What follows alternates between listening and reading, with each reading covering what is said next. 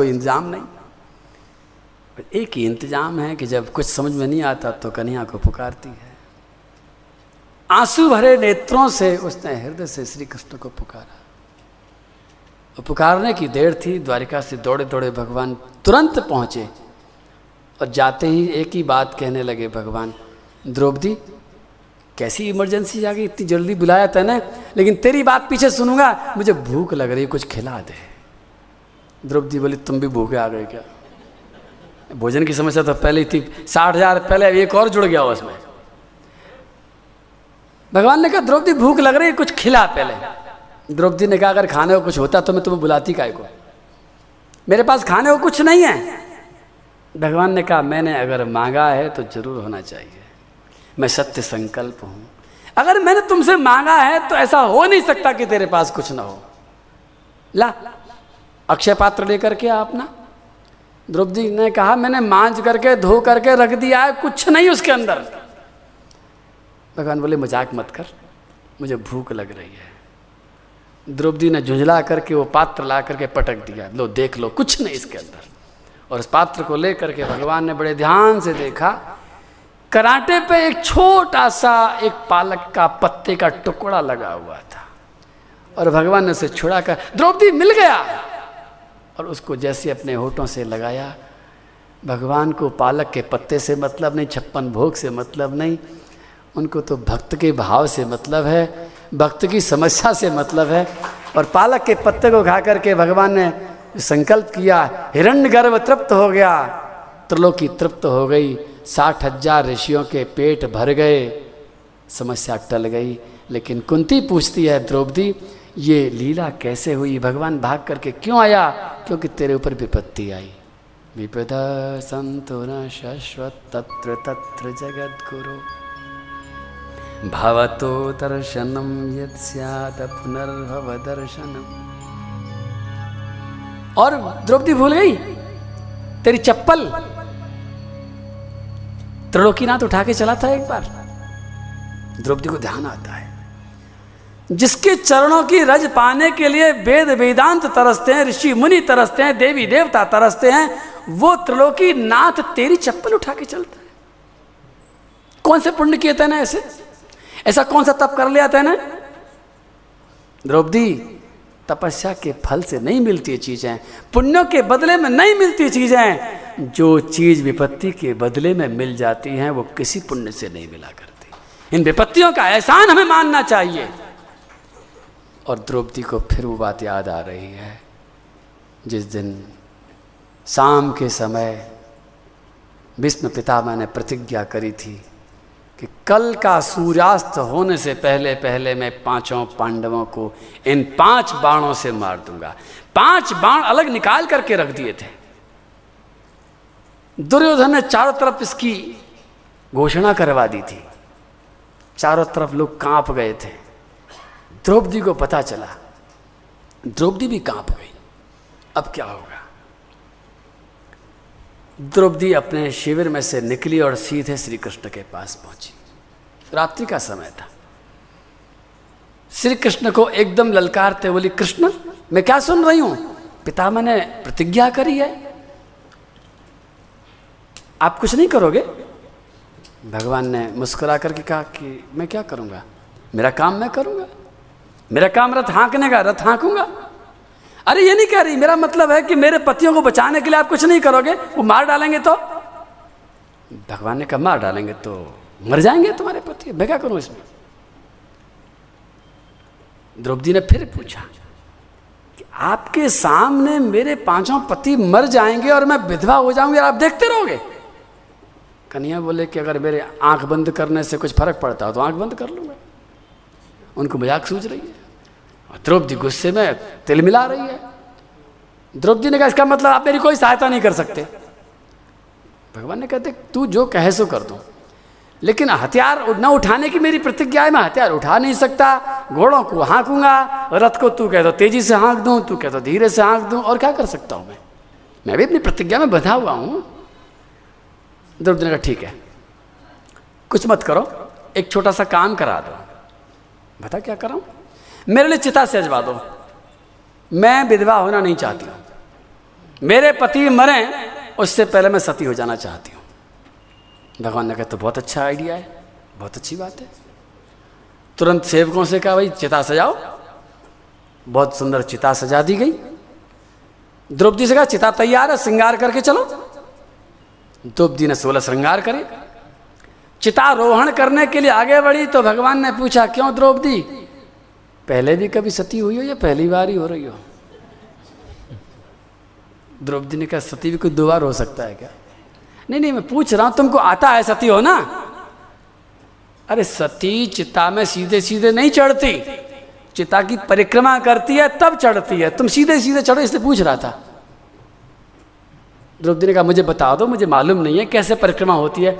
बोले देखो जो सती होती है पति के मरने के बाद वो तो चल करती है परिक्रमा, लेकिन तुम सती नहीं हो, तुम महासती हो कि पति तो अभी जिंदे हैं, उससे पहले तुम्हें तैयारी कर ली है, तो तुम महासती होने के नाते परिक्रमा नहीं करोगी, तुम महापरिक्रमा करोगी। और तुम मालूम है महापरिक्रमा कैसे होती है? द्रौपदी ने कहा मुझे कुछ नहीं मालूम, बताओ कैसे होती है। भगवान ने कहा चलो मेरे पीछे पीछे आओ, मैं तुम्हें महापरिक्रमा कराता हूँ। आगे आगे कृष्ण है, पीछे पीछे द्रौपदी है, चल रहे हैं। रात्रि का समय है, घनघोर रात, युद्ध का क्षेत्र है, युद्ध का मैदान है, और चलते चलते भगवान आगे आगे चलते चलते बहुत दूर तक ले गए हैं और आगे जाकर के एकदम अचानक रुकते हैं और कहते हैं कि द्रौपदी तुम्हारे पैरों में जो सैंडल हैं, ये जो पादत्राण हैं जिनको संस्कृत में पादत्राण कहते हैं, इसमें घुंघरू लगे हुए हैं और ये घुंघरू बज रहे हैं और ये घुंघरू बताते हैं कि ये तुम्हारे पांचाल देश के हैं। द्रौपदी ने कहा हाँ वहीं के हैं, मेरे पियर के हैं। बोले पांचाल देश के होने के नाते ये दुश्मनों का क्षेत्र है, सबको पता चलेगा, इसलिए इनको उतार दो, मुझे दो। द्रौपदी ने अपनी चप्पल उतार दी और भगवान ने पीताम्बर में लपेट करके बगल में दबा दी। ऐसा भगवान कहाँ मिलेगा, ऐसा प्रेम करने वाला, इतना विनम्र रहने वाला, अपने भक्त की चप्पल उठा करके चलने वाला श्री कृष्ण। आगे आगे श्री कृष्ण चल दिए हैं, द्रौपदी चल रही है और चलते चलते फिर एक जगह रुके हैं और द्रौपदी से बोले द्रौपदी कोई भी बड़ा काम करना हो बड़ों का आशीर्वाद लेना चाहिए, बड़ों का आशीर्वाद लेने के लिए उन्हें प्रणाम करना चाहिए।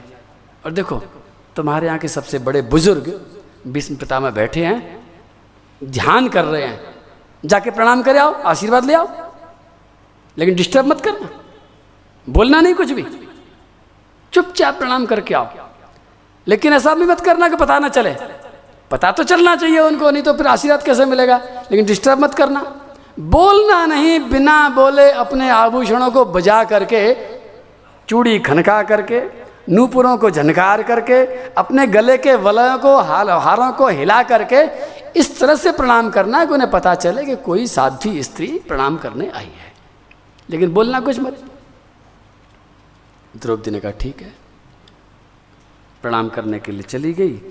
वो ध्यान कर रहे थे, द्रौपदी ने वैसे ही किया, द्रौपदी ने अपने सारे के सारे आभूषणों को बजा करके उनके चरणों में अपना सिर जब रखा, पितामह ने समझ लिया कोई न कोई कौरव साम्राज्य की कोई रानी आई है अपने पति के आशीर्वाद, प्राणों के आशीर्वाद के लिए। उन्होंने सिर पर हाथ रख के कहा अखंड सौभाग्यवती भव।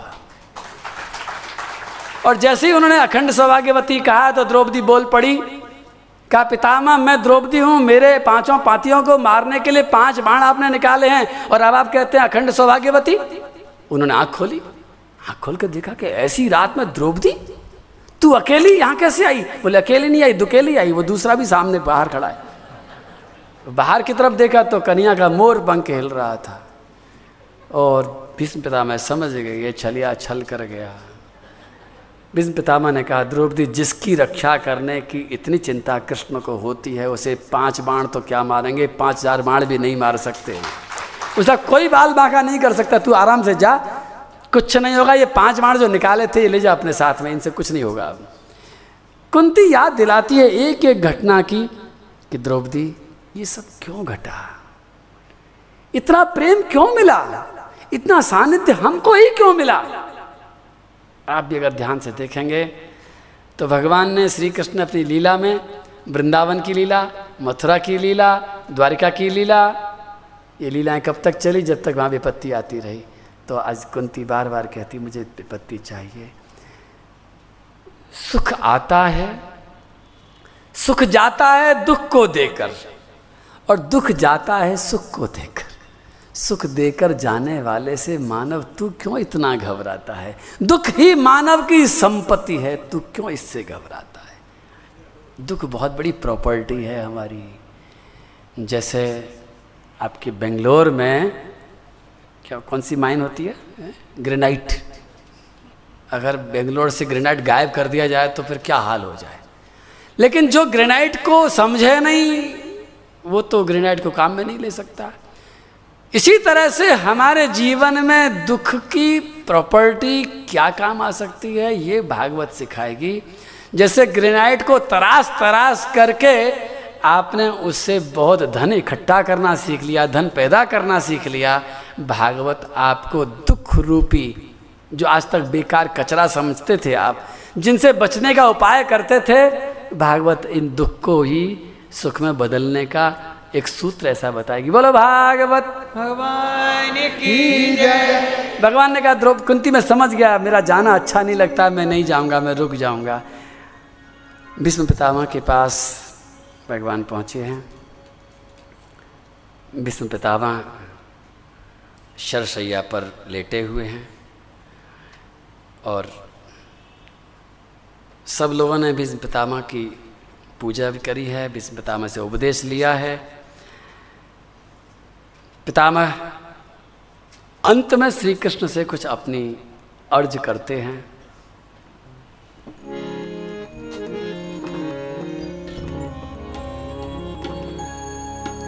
एक अर्ज मेरी सुन लो दिल तार कन्हैया,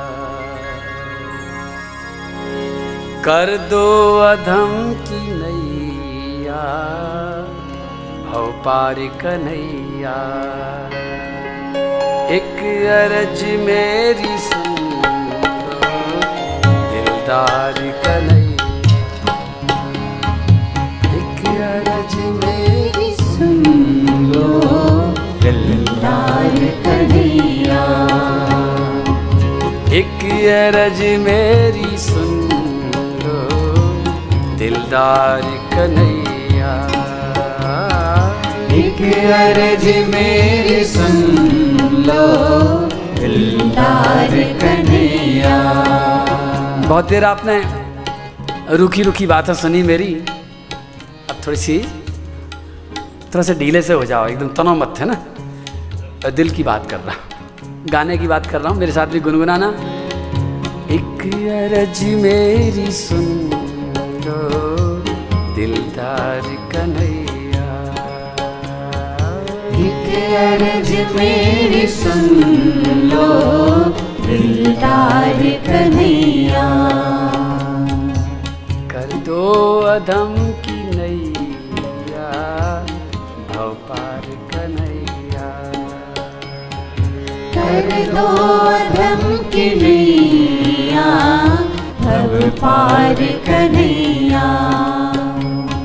इति मति कल्पिता वितृष्णा भगवती सात्वत पंगवे विभुम्ने, ससुखमुपगते क्वचित विहर्तुम प्रकृतिमुपयोषि यद्भव प्रवाह। त्रिभुवन कमनम तमालवर्णम रविकर गौरवराम्बरम दधाने, बपुरलककुलावृताननाब्जं विजयसखीरतिरस्तु मे नवद्या। एक अरज मेरी सुन लो,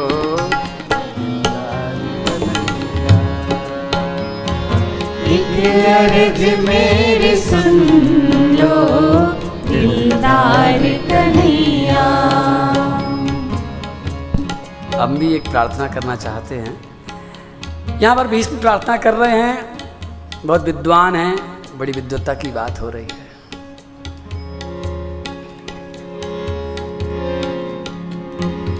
अच्छा हूँ या बुरा हूँ परदास हूँ तुम्हारा, अच्छा हूँ या बुरा हूँ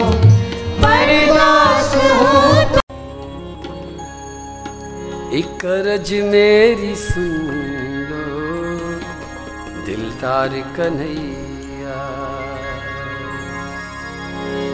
कर दो अधम की नैया भव पार कन्हैया। एक अर्ज मेरी सुन लो दिलदार कन्हैया, एक अर्ज मेरी सुन लो दिलदार कन्हैया। एक अर्ज मेरी सुन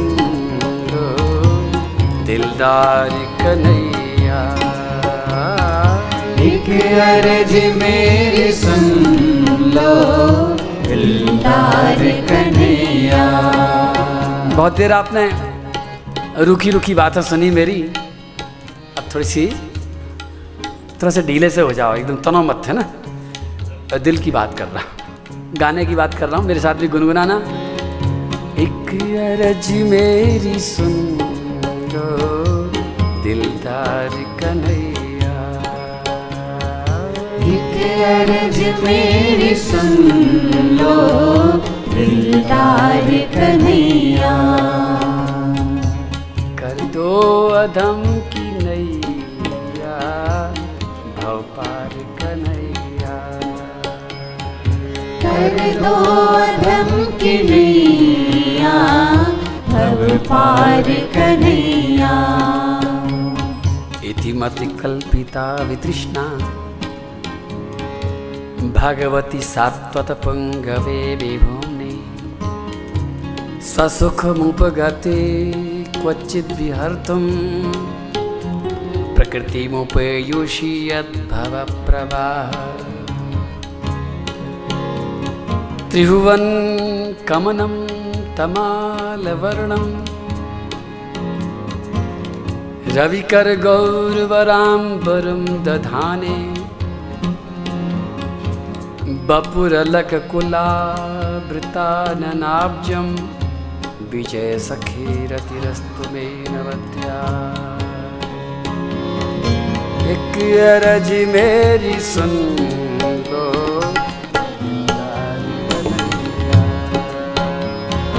एक अर्ज मेरी सुन लो दिलदार कन्हैया। हम भी एक प्रार्थना करना चाहते हैं। यहाँ पर भीष्म प्रार्थना कर रहे हैं, बहुत विद्वान हैं, बड़ी विद्वत्ता की बात हो रही है।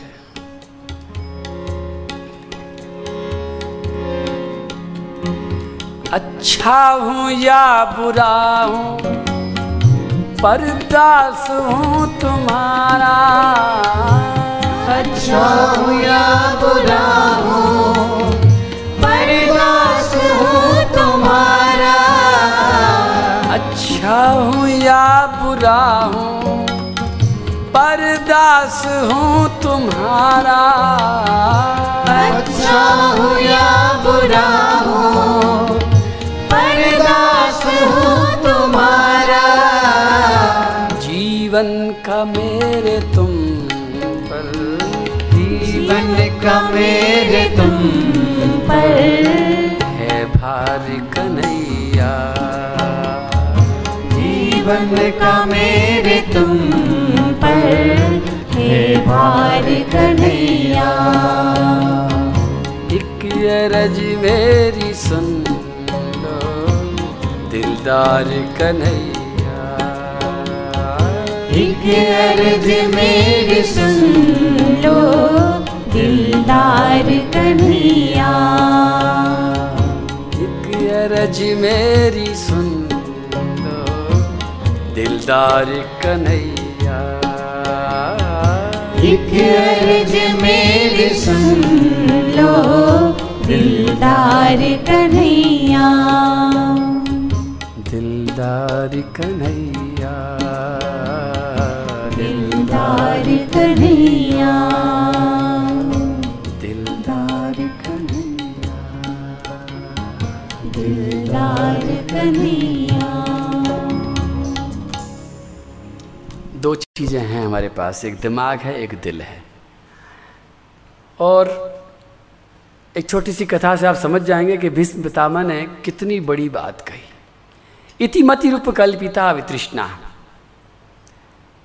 एक दूध वाला था, दूध बेचता था, गांव में रहता था, बहुत पैसे कमाए थे दूध बेच बेच करके। लेकिन एक दिन उसका जब मित्र मिला तो उसने पूछा कि भैया तू इतने पैसे कमाता है, ये तेरा काला कुर्ता कभी धोता है कि नहीं धोता? बोला धोऊं कहाँ से, एक ही है, दूसरा ही नहीं है। और एक ही है क्या मतलब? बोले बाबा ने बनवाया था, बाबा पहन करके चले गए, पिताजी ने भी पहन लिया, अब मैं पहन रहा हूँ। बोले तू इतना पैसा कमाता दूसरा कुर्ता नहीं बनवा सकता? बोले मुझे मालूम ही नहीं है, मेरे सामने कभी मेरे बाबा ने कुर्ता बनवाया ही नहीं, मुझे क्या पता कैसे कुर्ता बनता है। मित्र ने कहा देख अब आजकल का ज़माना बहुत बदल गया है, बहुत कपड़ा सस्ता हो गया है, दर्जी हो गए हैं, बन जाता है कुर्ता। तो ऐसा कर, कल शहर में जाना, दर्जी के पास जाके अपना नपाना देना और जितना भी वो बताएं कपड़ा वो किसी दुकान से लेके खरीद कर दे देना, कुर्ता बना देगा 2-4 दिन के अंदर अंदर। फिर दोनों को धो करके पहनते रहना, काला काला मत पहना कर। उसने कहा ठीक है। चला गया दर्जी के पास, दर्जी ने नाप ले करके बताया 3 मीटर कपड़ा चाहिए। वो भागा भागा गया कपड़े की दुकान पर, बोला भैया 3 लीटर कपड़ा देना। कपड़े वाले ने सोचा शायद ये तुतलाता होगा, मीटर को लीटर बोल रहा है, कोई बात नहीं मैं समझ गया क्या चाहिए इसको। उसने कपड़े कई तरह के दिखाए, पतला कपड़ा, मोटा कपड़ा, महंगा कपड़ा, सस्ता कपड़ा। एक कपड़ा उसने पतला वाला पसंद किया और जल्दी से उसने वो छड़ी होती है ना नापने की, मीटर, बिल्कुल ठीक है मीटर, मीटर से 1, 2, 3 थोड़ा सा फालतू कैंची चला करके अलग किया, तह करी, अखबार में लपेटा, सूतले से बांध करके पकड़ा दिया, लो भैया पकड़ो। वो ले करके भागा भागा गया अपनी साइकिल के पास में, साइकिल में रखा था ड्रम जिसमें दूध लेके आता था, दूध के ड्रम में रखा था उसका लीटर। लीटर को निकाला और लीटर में डाला उसने वो कपड़े का पैकेट, पूरा का पूरा घुस गया उसमें। वो चिल्लाया अरे 1 लीटर नहीं 3 लीटर कपड़ा चाहिए भाई मेरे को, ये तू क्या कर रहा है?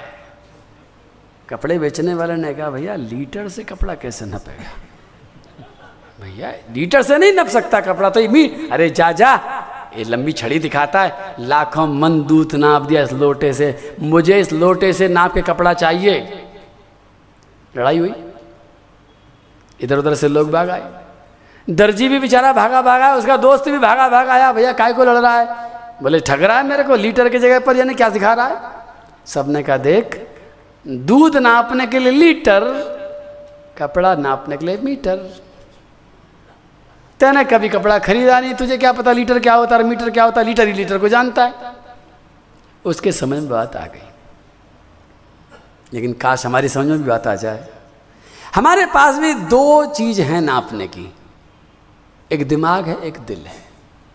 दिमाग लीटर की तरह है और दिल मीटर की तरह है। हम संसार में हर काम दिमाग से करते हैं और करना भी चाहिए।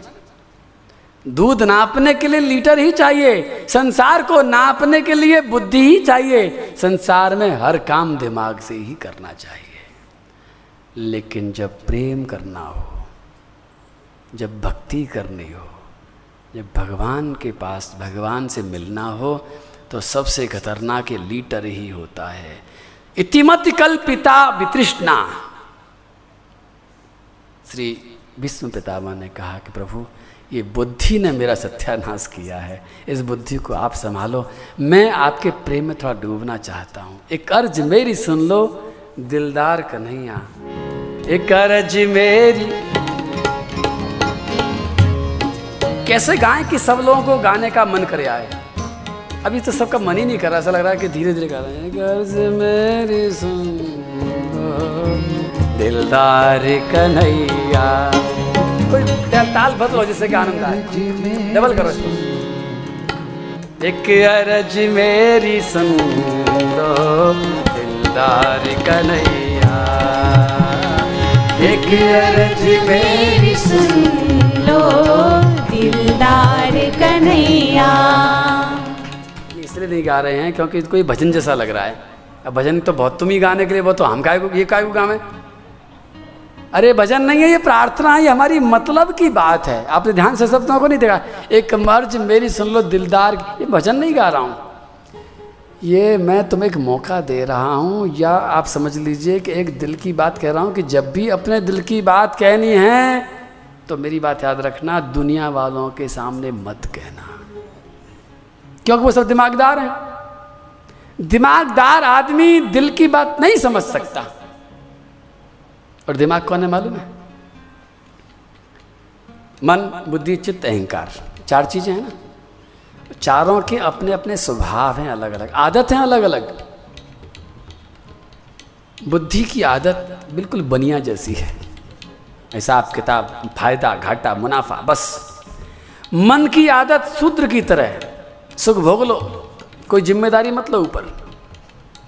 चित्त की आदत बिल्कुल ब्राह्मण की तरह है, और क्षत्रिय अहंकार की आदत बिल्कुल क्षत्रिय की तरह है, मर्द मारेंगे या तो मर जाएंगे, छोड़ेंगे नहीं, तलवार निकाल लेता है अहंकार, चाहे जाए। तो मन, बुद्धि, चित्त, अहंकार, ये चारों के चारों जो अंतःकरण हैं, ये चारों के चारों हमारे अंदर के ये चार प्रकार के लोग हैं, चार प्रकार के स्वभाव हैं। बुद्धि का स्वभाव है फायदा नुकसान, फायदा नुकसान, फायदा। सारा दिन वो यही करती रहती है, फायदा काम करो, नुकसान काम मत करो।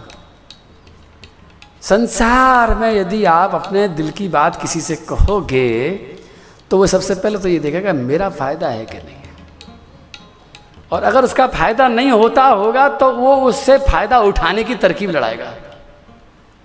लेकिन दिलदार आदमी अपना न फ़ायदा देखता है, न अपना नुकसान देखता है। और इस दुनिया में श्री कृष्ण से बड़ा कोई दिलदार मैंने तो नहीं देखा, बहुत बहुत दिलदार। दिलदार आप भी होंगे, ऐसी बात नहीं है, लेकिन इतना बड़ा दिलदार कि जो अपने दिमाग को उठा करके, अपने फायदे नुकसान को उठा करके फेंक सके, वो दिलदार कहलाता है। जो अपने फायदे की सोचता है वो दिलदार नहीं कहलाता। भीष्म से पूछा भगवान ने, भीष्म तुम आज ये कह रहे हो कि मैं दिलदार हूं, तुम आज ये कहते हो कि तुम्हारी बुद्धि तुम हटाना चाहते हो, तुम अपनी बुद्धि को मेरे हाथों में देना चाहते हो, कितनी बड़ी बात है, सारा कंट्रोल मुझे क्यों? भीष्म ने कहा मैंने आपको पहचान लिया इसलिए। कैसे पहचाना तुमने मुझे? भीष्म ने कहा मैंने दो तरह से पहचाना आपको।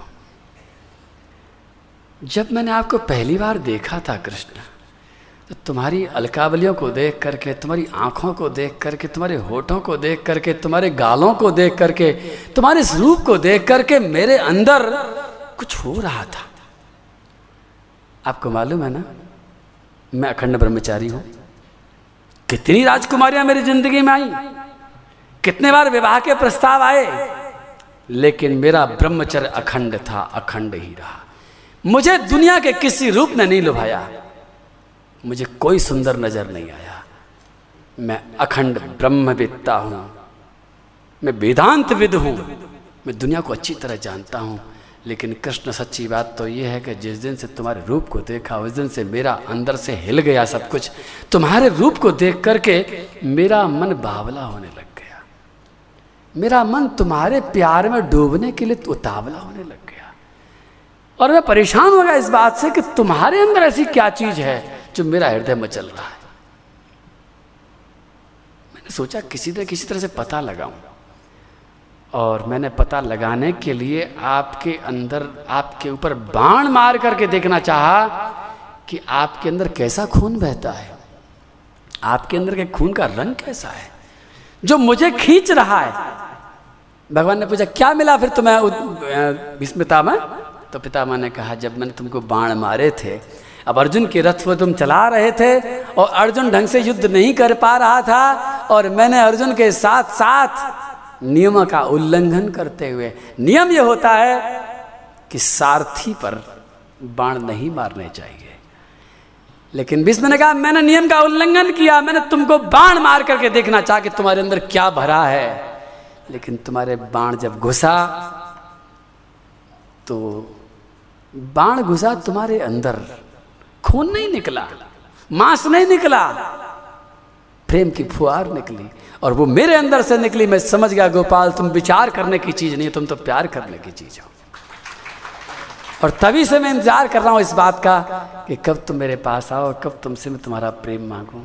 हे कृष्ण इति मति रूप कल्पिता वितृष्णा, और प्यार में रोड़ा अटकाने वाली ये मेरी बुद्धि है, इसे हटा दो, इसे तुम मेरे से छीन लो, ये प्यार नहीं करने देगी, मुझे डूबने नहीं देगी। और इतना ही नहीं, मैंने दूसरी तरह से भी देखा है कृष्ण, जिस समय तुमने प्रतिज्ञा करी मैंने भी प्रतिज्ञा करी, मैंने प्रतिज्ञा करी विवाह नहीं करूंगा, मैंने नहीं किया, युद्ध कर लिया, गुरुजी से लड़ लिया, दुनिया से लड़ा, लेकिन प्रतिज्ञा नहीं छोड़ी। और तुमने प्रतिज्ञा करी थी कि तुम अस्त्र नहीं उठाओगे, मैं देखना चाहता था कि मेरे बराबर हो या मेरे से कुछ ज़्यादा आगे हो, क्योंकि प्रेम उसी की तरफ बहता है जो कुछ मेरे से भिन्न हो, मेरे से अलग हो। अगर तुम भी प्रतिज्ञा में बंधे हो तो मैं भी बंधा हुआ हूँ। और जब मैंने ये प्रतिज्ञा एक और करी कि कल के युद्ध में मैं कृष्ण को हथियार उठवा करके ही मानूंगा, और उस समय मैंने देखा क्या घटना घटी थी। युद्ध चल रहा था, अर्जुन लड़ रहा था, लेकिन भगवान से देखा नहीं जा रहा था।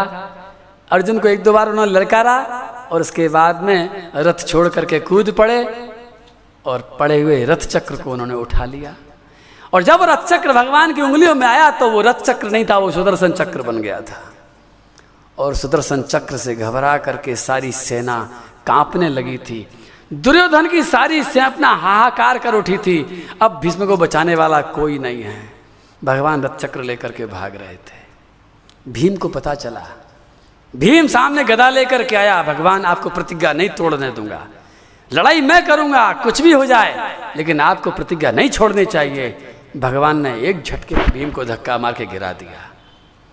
युधिष्ठिर जी सामने हाथ जोड़ करके आए, भगवान ये क्या कर रहे हैं, धर्म का नाश हो जाएगा। आप जैसे लोग जो धर्म की रक्षा करने वाले हैं, आप ही अपनी बात की रक्षा नहीं करेंगे। भगवान ने युधिष्ठिर जी को भी एक तरफ हटा दिया।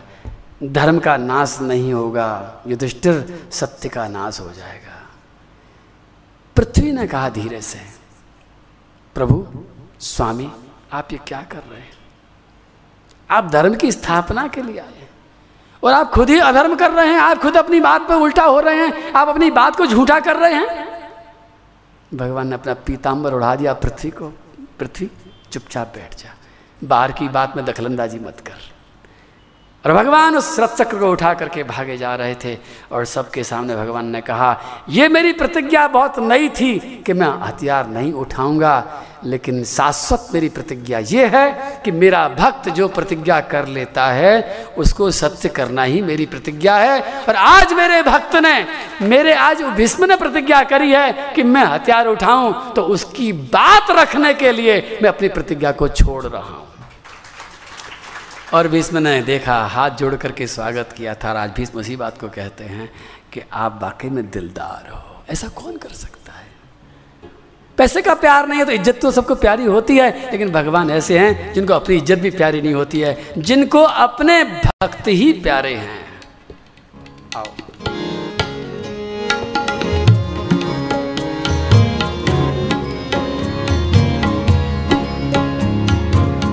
तुम हो अधम जनों के उद्धार करने वाले, तुम हो अधम जनों के उद्धार करने वाले, तुम हो अधम जनों के उद्धार करने वाले, तुम हो अधम जनों के उद्धार करने वाले। मैं हूँ अधम जनों का, मैं हूँ अधम जनों का सरदार कन्हैया, मैं हूँ अधम जनों का सरदार कन्हैया। एक अर्ज मेरी सुन दिलदार कन्हैया, एक अर्ज मेरी सुन लो दिलदार कन्हैया, दिलदार कन्हैया, दिलदार कन्हैया।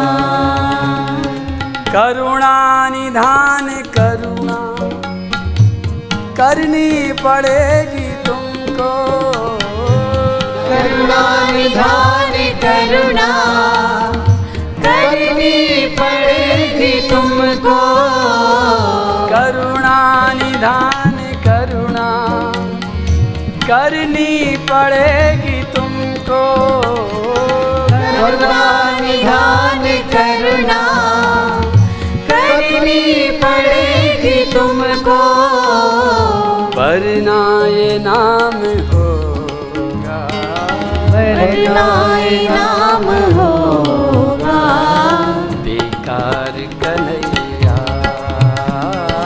वरना ये नाम होगा बेकार कन्हैया।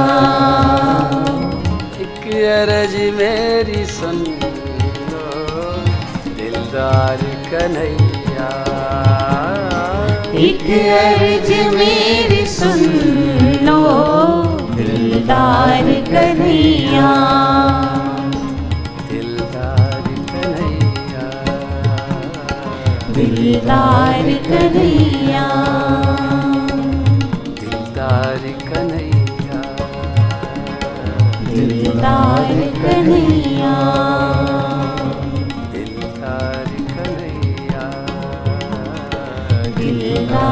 कन्हैया। बोलो कन्हैया लाल की जय। भीष्म पितामह भगवान से बार बार अपना प्रेम मांग रहे हैं, और मैंने ये भजन सुनाते सुनाते एक आशा करी है कि कभी भी अपने मन की बात कहनी है तो दिलदार से ही कहना, दिमागदार से मत कहना। दिमागदार अपना भला पहले सोचेगा, और दुनिया में जितने भी लोग हैं किसी से कहने की ज़रूरत ही नहीं है, कह कह करके आप वैसे तो भागवत सुनते सुनते ऐसी स्थिति आपकी आ जानी चाहिए कि कन्हैया से भी दिल की बात कहना, लेकिन दिल के दुख मत कहना, दिल की बात जरूर कहना, कोई मन में बात है। और भीष्म पितामह मांगते हैं प्रेम दे दो, और भगवान सामने खड़े हैं और भगवान कह रहे हैं कि मैं सब कुछ दे सकता हूँ, प्रेम ही नहीं दे सकता। ये भी बड़ी विचित्र बात है। भगवान कहते हैं मैं सब कुछ दे सकता हूँ, गति ले लो, मति ले लो, मुक्ति ले लो, स्वर्ग का राज्य ले लो, मैं सब कुछ दे सकता हूँ, अपना प्रेम मैं नहीं दे सकता। अच्छा एक बात बताओ, परचूनिया की दुकान आपके यहाँ है? परचूनी की दुकान नहीं है, है ना? तो उसकी दुकान पर टेरालिन का कपड़ा मिलेगा, नहीं मिलेगा? टेरिकॉट, पॉपलिन नहीं मिलता ना? भगवान भी यही कह रहे हैं। भगवान ने कहा भीष्म पितामह तुम परचूनिया की दुकान पर टेरालिन टेरिकॉट मांगोगे तो कहाँ से मिलेगा? मेरी दुकान पर बाकी सब कुछ है, लेकिन ये प्रेम की चदरिया नहीं है। प्रेम की चदरिया अगर चाहिए तो तुम भक्तों से मांगो, गोपियों से मांगो, राधा रानी से मांगो, उनसे मिलेगा। जय जय श्री राधे। और मैं भी कहता हूँ, जब बार बार जो राधा रानी का जो नाम लेता हूँ, आप सोचते होंगे कि ये क्यों, लेकिन उसमें बहुत बड़ा रहस्य ये है कि भगवान अपना प्रेम नहीं दे सकते, उनका प्रेम तो कोई प्रेमी दे सकता है जिसने भगवान से प्रेम किया हो। और राधा रानी से जब प्रार्थना करते हैं, हे वृंदावन के मधुर श्याम रसिकेंद्र मौलि रस मुरलीधर, करुणा कर हो तब कृपा यदि, पहुँचा दो राधा चरणों में, पहुँचा दो राधा चरणों में। मैं सिसक रहा, मैं तड़फ रहा, नहीं चैन मुझे दिन रैन प्रभो, इस दीन दशा पर दया करो, पहुँचा दो राधा चरणों में। जय जय श्री राधे। मेरे जन्म जन्म के जप तप का, मेरे जन्म जन्म के जप तप का, हरि कथा श्रवण ध्यान आदि का, यदि फल प्रदान करना चाहो पहुँचा दो राधा चरणों में। जय जय श्री राधे। उपचार हेतु भव रोगों के तब चरण शरण को ग्रहण किया। हे कन्हैया, दुनिया के रोगों से परेशान होकर के तुम्हारे पास आया था मैं।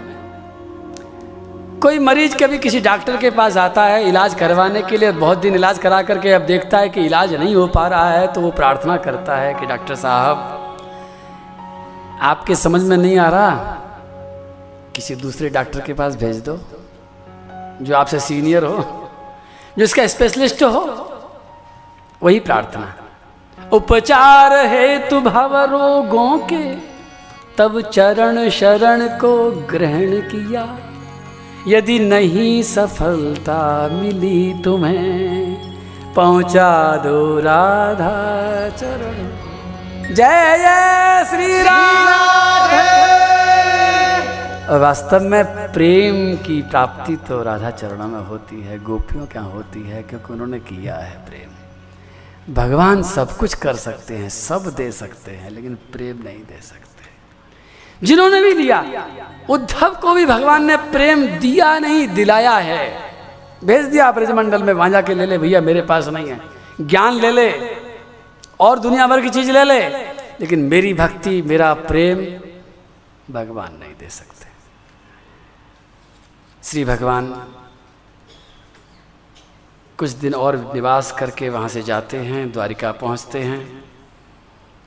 अर्जुन पहुंचाने जाता है, लौट करके जब आता है तो बड़ी बुरी खबर लेकर के आता है, सबको बताता है कि भगवान ने द्वारिका को डुबो दिया है, भगवान चले गए हैं। कुंती सुन करके मूर्छित होकर के निष्प्राण हो जाती है और सभी के सभी पांडव अपने उस उत्तरा के बेटे परीक्षित को राज्य गद्दी दे करके चले जाते हैं स्वर्गारोहण की तरफ। परीक्षित जी ने पूरा राज्य संभाला है, दिग्विजय किया है, बड़े पराक्रमी हैं। और एक दिन परीक्षित जी के यहाँ पर एक घटना घटी। कलयुग गाय को मार रहा था और राजा परीक्षित गाय के भक्त थे। ध्यान रखना, कलयुग जब भी आता है सबसे पहले गाय को मारता है, क्योंकि वो जानता है कि हमारी रक्षा करने वाली सबसे बड़ी माँ यही है। वो जानता है यज्ञ की सारी भूमिका गाय से ही है।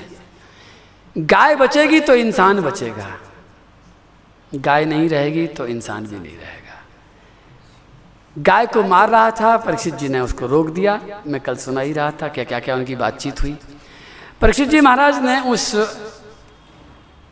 कलयुग को मारने के लिए बाण निकाला था, कलयुग ने प्रार्थना की थी, चरण पकड़ लिए थे, परीक्षित जी ने क्षमा कर दिया, कह दिया बस मेरे राज्य से बाहर चले जाओ। कली ने कहा मैं बाहर तो नहीं जा सकता, मेरे को 4 कमरे दे दो या कोई 1 कमरा दे दो, ऐसी जगह दे दो जहाँ मैं रह जाऊँ, मेरा गुजारा हो जाएगा। और जब तक आप रहोगे तब तक मैं कुछ नहीं करूँगा उपद्रव, आपके बाद में जो भी कुछ करना होगा करूँगा। मुझे नहीं मालूम था कि आपके रूप में भगवान श्री कृष्ण हैं, मैं नहीं आता, लेकिन मैं क्या करूँ, आ गया हूँ। परीक्षित जी महाराज ने उसे 4 कमरे दे दिए। 4 कमरे अलॉट कर तो दिए, लेकिन ऐसे कमरे नंबर बताए कि वो ऐसे नंबर के कमरे पूरे परीक्षित के राज्य में कहीं थे ही नहीं।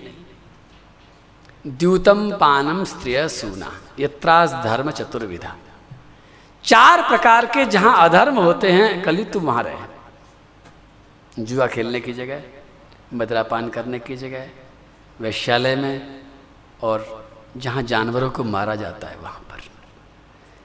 और राजा परीक्षित के राज्य में 4 चीजें कहीं नहीं होती। कलयुग घबरा गया था। कलयुग ने फिर से माफी मांगते हुए कहा महाराज आपके राज्य में कहीं जगह नहीं है, कोई ऐसी जगह नहीं है जहां 4 में से 1 काम भी होता हो। कोई अच्छी सी जगह बताइए, ऐसी जगह बताइए जो आपके यहाँ पर हो। और स्वर्ण में उसने निवास प्राप्त कर लिया। परीक्षित जी ने स्वर्ण का उसको आदेश दे दिया और वो एक दिन जा रहा था शिकार खेलने के लिए। माथे पर राजमुकुट था सोने का, उस स्वर्ण के राजमुकुट में उसने अपना आसन बना लिया और उसने पूरी पूरी राजा की बुद्धि को भ्रष्ट कर दिया। ध्यान रखना, जब भी कोई दुश्मन चाल चलता है तो ऐसी जगह पर वार करता है, एक ही बार में हम बेकार हो जाते हैं। कलयुग ने पैर नहीं तोड़ा, हाथ नहीं तोड़ा, आंख नहीं फोड़ी, कान नहीं खराब किए, नाक खराब नहीं करी, दांत खराब नहीं किए, उसने बुद्धि खराब करी। क्योंकि बाकी सब चीज़ खराब होने पर ज़्यादा कुछ नहीं बिगड़ता, लेकिन जब बुद्धि खराब हो जाती है तो कुछ बचता भी नहीं। और खराब बुद्धि को ठीक करने की हिम्मत भागवत भगवान की ही है। मैं कहता हूँ कि ये बुद्धि का ऑपरेशन होता है इस भागवत में, अगर कोई चाहे तो। बुद्धि के अंदर कलयुग का प्रवेश है, बुद्धि में विकार आ गया है। और राजा परीक्षित जंगल में भटकते भटकते चलते चलते एक ऋषि के आश्रम में जाते हैं। शमीक ऋषि का बहुत बड़ा आश्रम है, संध्या का समय है, आश्रम में कोई नहीं है, सब जा चुके हैं गंगा स्नान के लिए। राजा ने प्रवेश किया। आज दिमाग में कलयुग का डेरा है, इसलिए राजा का व्यवहार बदल गया है। इससे पहले जब आता था तो आश्रम के दरवाजे पर घोड़े से उतरता था, पहले दरवाजे को प्रणाम करता था, चप्पल जूते उतारता था, सारे हथियारों को उल्टा करता था, प्रतिपायुध होकर के आता था, घोड़े से उतर करके आता था और विनम्र होकर के हाथ जोड़ करके आश्रम वासियों से सेवा पूछता था कि मैं आपकी क्या सेवा करूं। दिमाग उल्टा हो गया, बुद्धि भ्रष्ट हो गई है। आज हथियार भी उल्टे नहीं किए, चप्पल जूते नहीं उतारे, घोड़े पर बैठे बैठे आश्रम में प्रवेश करके परीक्षित चारों तरफ ये कहते हुए चिल्ला रहा है, हमें भूख लगी है, प्यास लगी है, कोई भोजन कराओ, हम यहाँ के राजा हैं। वहाँ कोई था ही नहीं। शमीक ऋषि समाधि में बैठे थे, समाधि किसी की समझ में आती नहीं है। परीक्षित उस समाधि में बैठे हुए ऋषि को समझ नहीं पाया, उनकी महिमा को नहीं समझा, उनकी समाधि को नहीं समझा, और उसने कलयुग के आवेश में आकर के, कलयुग के प्रभाव में आकर के वहाँ पड़ा हुआ मरा हुआ सांप देखा, धनुष की नोक से उठाया और गले में डाल दिया, घोड़े को हाँक करके अपने महलों की तरफ चला गया। जैसे ही शिष्यों ने प्रवेश किया उस आश्रम में, पहले शिष्य ने देखा हमारे गुरुजी के गले में किसी ने सांप डाल दिया है। जल्दी से समाचार गुरुजी के बेटे श्रृंगी को सुनाया और श्रृंगी ने आवेश में आकर गंगा जल हाथ में लेकर एक शाप दे डाला, इति लंघित मर्यादम तक्षका सप्तमे हनी दंशतिस्म कुलांगारम चोदितो में ततद्रुहम। आज से ठीक 7वें दिन उस राजा का तक्षक दंशन से प्राण निकल जाएंगे, मौत आ जाएगी, उसे कोई नहीं बचा सकता है, मैं साप देता हूं। और शाप उसे लगा, मौत का साप। शमीक ऋषि को जब मालूम पड़ा तो उनको बड़ा पश्चाताप हुआ। उन्होंने अपने शिष्यों से कहा, जाओ राजा से कह दो 7 दिन ज़्यादा नहीं होते हैं, मौत आए उससे पहले पहले मौत से बचने का कोई उपाय कर लेना चाहिए। हमारा आशीर्वाद शुभकामना उसके साथ है।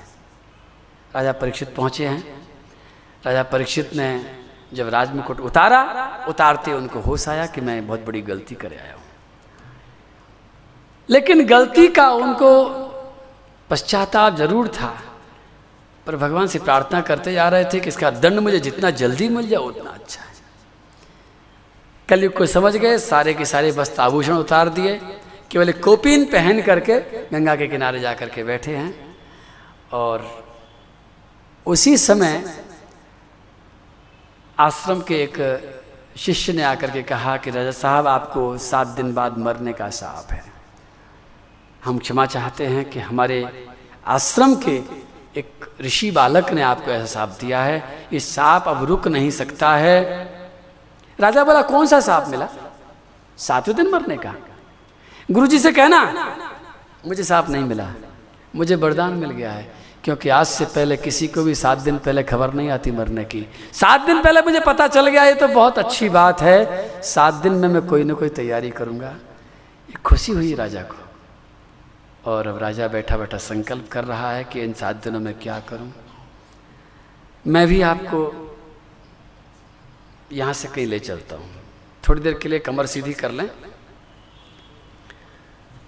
आंखें बंद करके मेरे साथ चलें।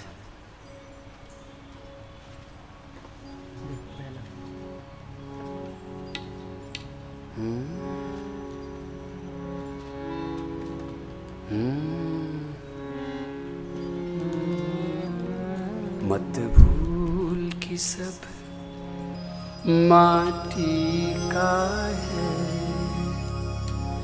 माटी का मोल हरे क्या है। मैंने आपसे कहा है आंखें बंद करके आप मेरे साथ चले। चलो आप इसी नगर में किसी सड़क पर चल रहे हैं, पैदल चल रहे हैं, और चलते चलते अचानक आपने देखा है कि कुछ लोग आ रहे हैं, भीड़ आ रही है। उन भीड़ में आपके कुछ जाने पहचाने लोग भी हैं। सब लोग थोड़े थोड़े उदास हैं, कोई बात नहीं कर रहा है, चुप चुप जा रहे हैं सब लोग। आप लोग भी उनके साथ हो लिए हैं। साथ चलते चलते आपको पता चला है कि ये किसी की मौत हो गई है, कोई मर गया है, शव यात्रा जा रही है। 4 आदमी किसी को कंधे पर उठा करके कफन से ढक करके ले जा रहे हैं। कौन मरा है पता नहीं चल रहा है, लेकिन कोई ना कोई परिचित है, क्योंकि आपको सब परिचित दिख रहे हैं। आप साथ साथ चलते चलते आगे बढ़ रहे हैं। शमशान में ये यात्रा पहुंची है। यात्रा रुकी है,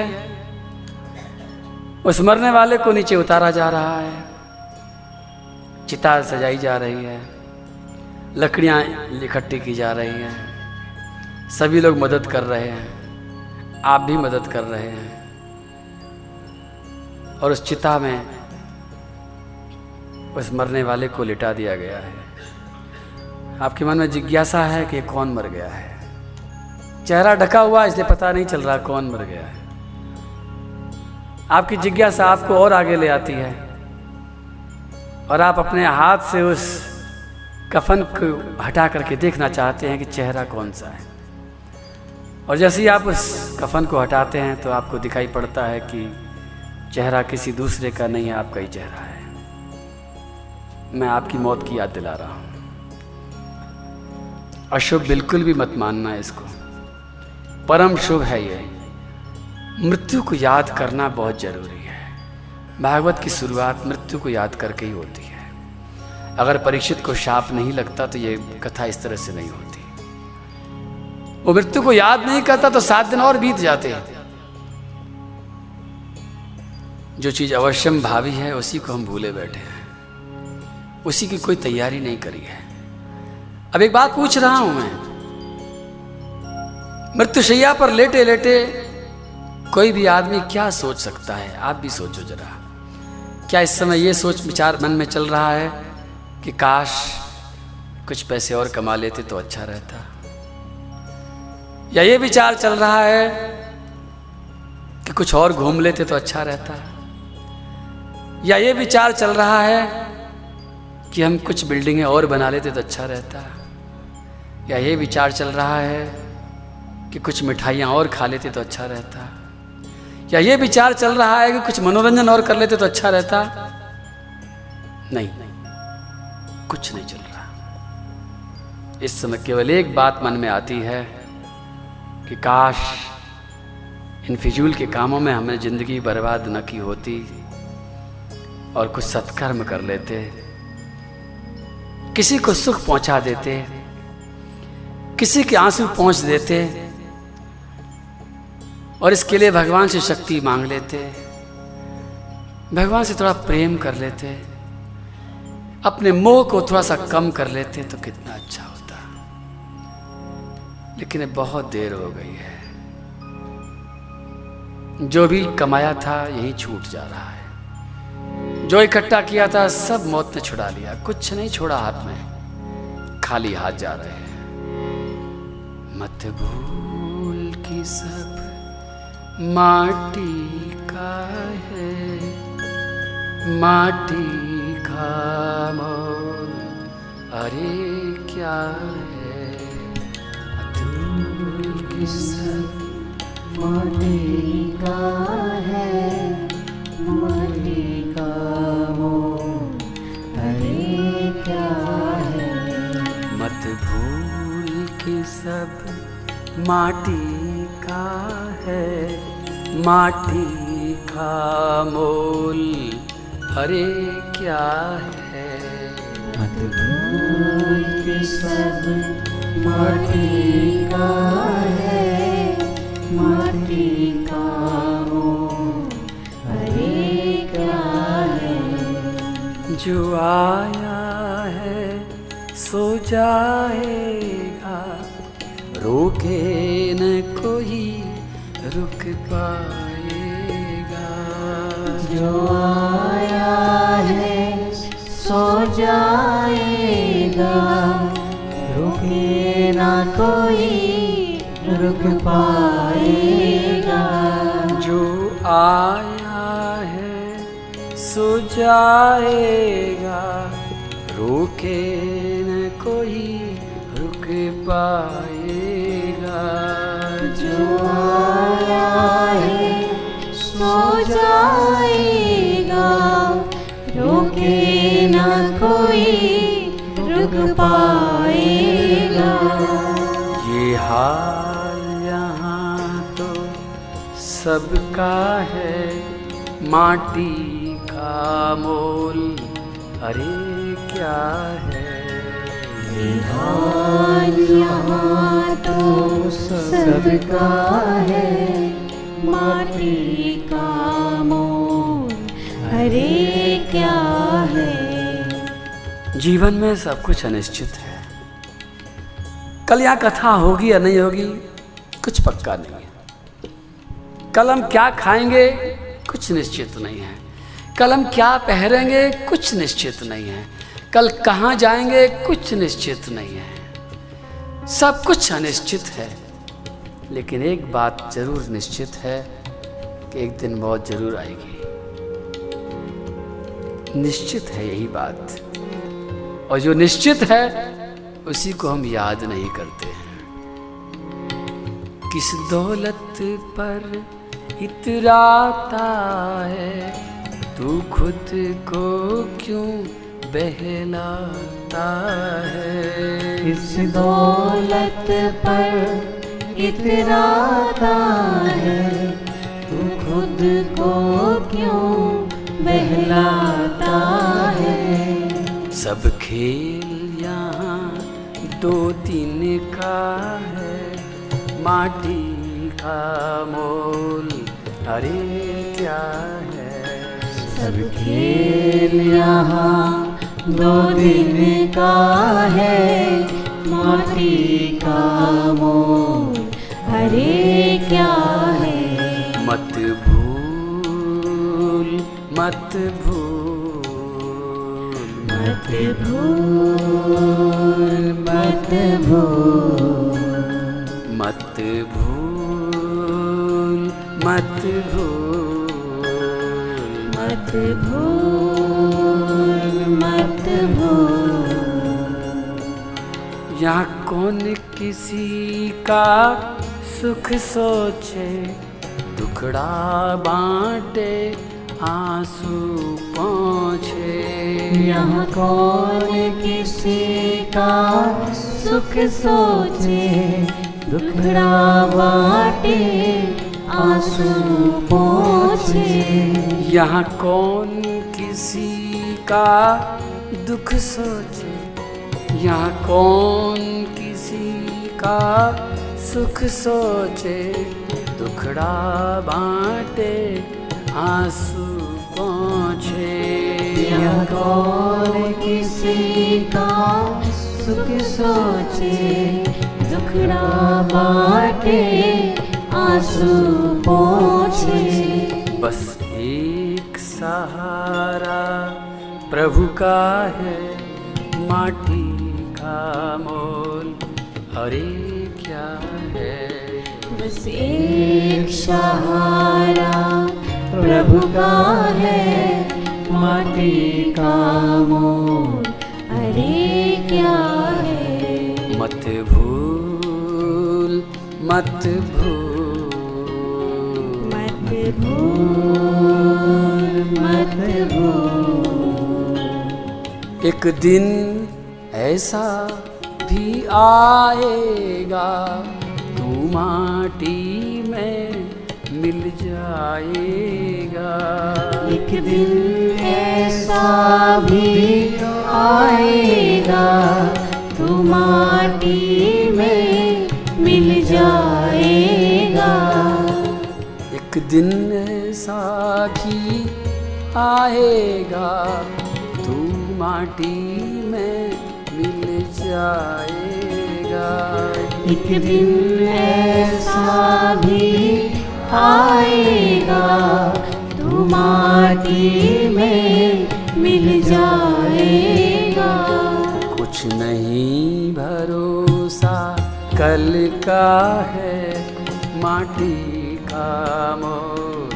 अरे क्या है कुछ नहीं भरोसा कल का है माटी का मोल।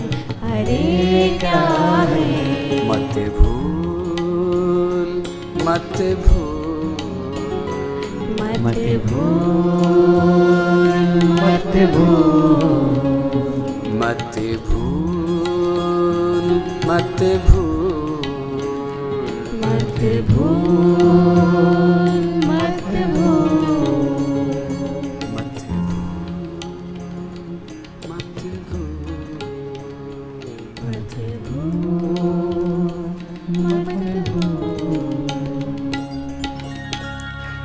ये जीवन की बात जो राजा के जीवन में आई और जिससे शुरुआत हुई है,